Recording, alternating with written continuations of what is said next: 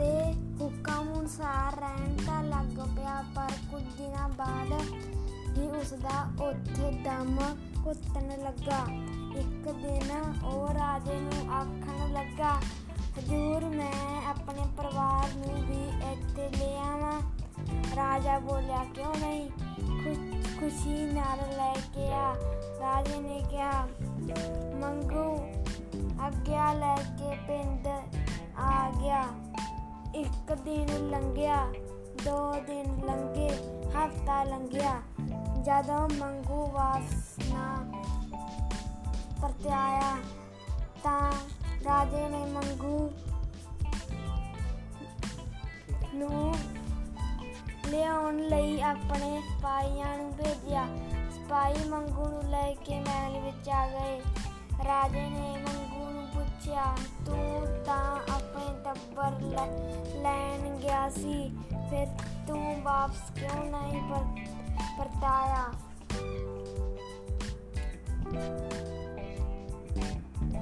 ਮੰਗੂ ਹੱਥ ਜੋੜ ਕੇ ਬੋਲਿਆ, ਮਹਾਰਾਜ, ਮੈਂ ਤੁਹਾਡਾ ਇਸ ਮੰਦ ਹਾਂ ਕਿ ਤੁਸੀਂ ਮੈਨੂੰ ਮਹਿਲਾਂ ਵਿੱਚ ਬਿਨਾਂ ਕਿਸ ਕੰਮ ਕਾਰ ਦੇ ਰਹਿਣ ਦਾ ਮੌਕਾ ਦਿੱਤਾ। ਪਰ ਜੇ ਮੈਂ ਆਪਣੇ ਟੱਬਰ ਲਿਆਉਣ ਦਾ ਬਹਾਨਾ ਨਾ ਲਗਾਉਂਦਾ ਤਾਂ ਸ਼ਾਇਦ ਮੈਂ ਘਰ ਵਾਪਸ ਨਾ ਜਾ ਸਕਦਾ। ਗੁਸਤਾਖੀ ਮਾਫ ਹਜੂਰ, ਮੈਨੂੰ ਆਪਣੇ ਖੇਤ ਵਿੱਚ ਕੰਮ ਕਰਕੇ ਜਿਹੜਾ ਸੁੱਖ ਮਿਲਦਾ ਹੈ। ਉਹ ਇੱਥੇ ਵੇਲੇ ਬਹਿ ਕੇ ਨਹੀਂ ਮਿਲ ਸਕਿਆ। ਇਸ ਤਰ੍ਹਾਂ ਮੈਂ ਵਿਲੜ ਅਤੇ ਤੇ ਕੰਮ ਚੋਰ ਹੋ ਜਾਵਾਂਗਾ। ਮੈਨੂੰ ਮਾਫ ਕਰਨਾ ਹਜ਼ੂਰ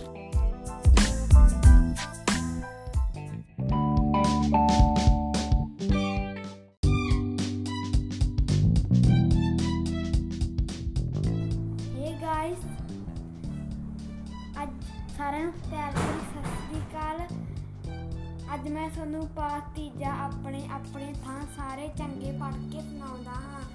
ਲੈਟਸ ਗੋ ਰਸੋਈ ਦੀ ਅਲਮਾਰੀ ਵਿੱਚ ਇਲਾਇਚੀ ਸੌਂਫ ਜਵੈਣ ਅੰਬਚੂਰ ਅਤੇ ਨਾਰਦਾਣਾ ਵੱਖ-ਵੱਖ ਲਿਫਾਫਿਆਂ ਅੰਦਰ ਬੈਠੇ ਰਹਿੰਦੇ ਸਨ। ਜਦੋਂ ਮਈ ਦਾ ਮਹੀਨਾ ਆਇਆ, ਦੁਪਹਿਰ ਵੇਲੇ ਇਲਾਇਚੀ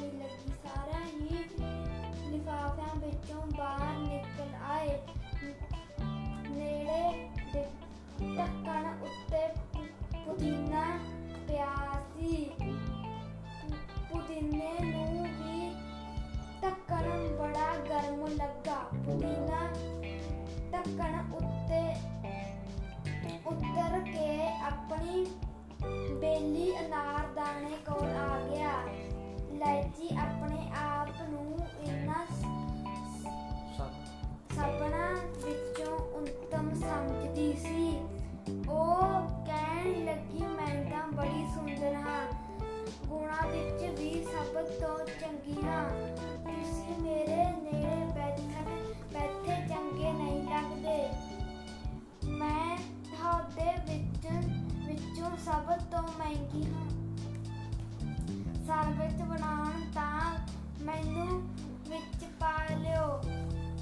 ਮੈਂ ਤਾਂ ਚੰਗੀਆਂ ਚੰਗੀਆਂ ਮਿਠਾਈਆਂ ਵਿੱਚ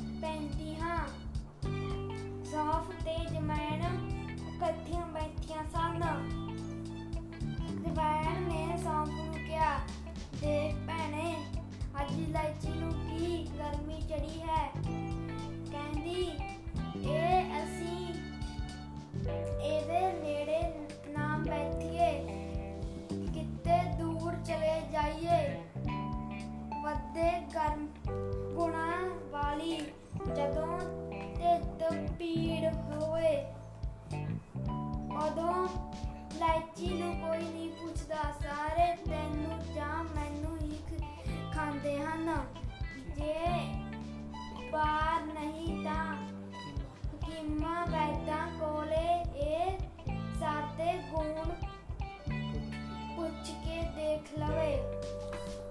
ਸਾਫ਼ ਬੋਲੀ, ਤੂੰ ਸੱਚ ਕਹਿੰਦੀ ਹੈ ਭੈਣੇ। ਜੇ ਕਿਸੇ ਸਿਆਣੇ ਕੋਲੇ ਇਨਸਾਫ ਕਰਾਇਆ ਜਾਵੇ ਤਾਂ ਉਹ ਤੇਰੇ ਗੱਲ ਸੱਚ ਦੱਸੇਗਾ। ਇਲਾਇਚੀ ਆਪਣੇ ਆਪ ਨੂੰ ਬੜੀ ਗੁਣਾ ਵਾਲੀ ਸਮਝਦੀ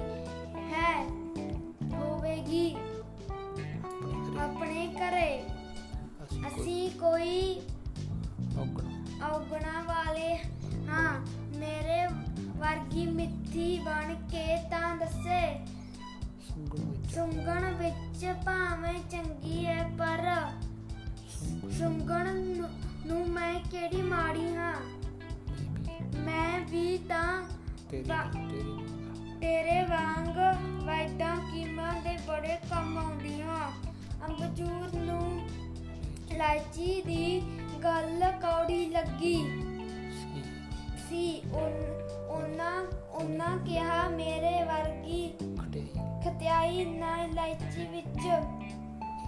ਇਹ ਤਾਂ ਨਾ ਸੌਂਫ ਜਾਂ ਜਵਾਨ ਵਿੱਚ। ਮੇਰੀ ਖਤਿਆਈ ਬਣਾ ਕਿੰਨੇ ਹੀ ਖਾਣੇ ਚੰਗੇ ਨਹੀਂ ਲੱਗਦੇ।